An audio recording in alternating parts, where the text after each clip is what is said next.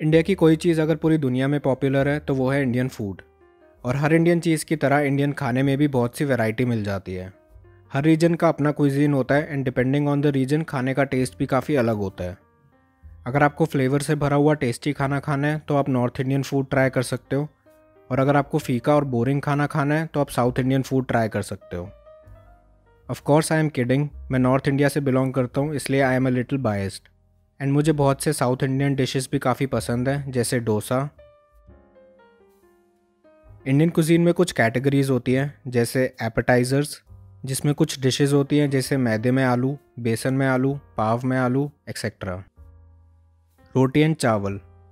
Indian breads में आपको उतने साइजेस मिल जाएँगे, जितने कपड़ों की शॉपिंग करते हुए नहीं मिलेंगे।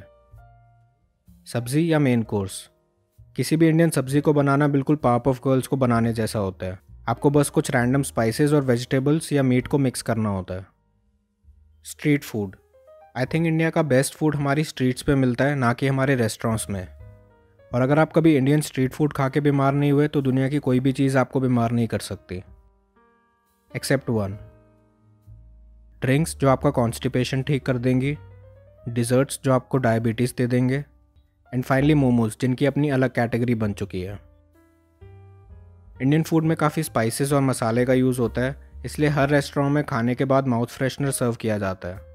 और नॉर्थ इंडियन रेस्टोरेंट्स में माउथ फ्रेशनर के साथ टॉयलेट फ्रेशनर भी दिया जाता है। अगर आपका फ़ूड में टेस्ट अच्छा है तो आप फ़ूड ब्लॉगर बन सकते हो। और अगर आपका टेस्ट बिल्कुल ख़राब है तो आप बिरयानी में इलायची और समोसे में किशमिश डाल के खा सकते हो।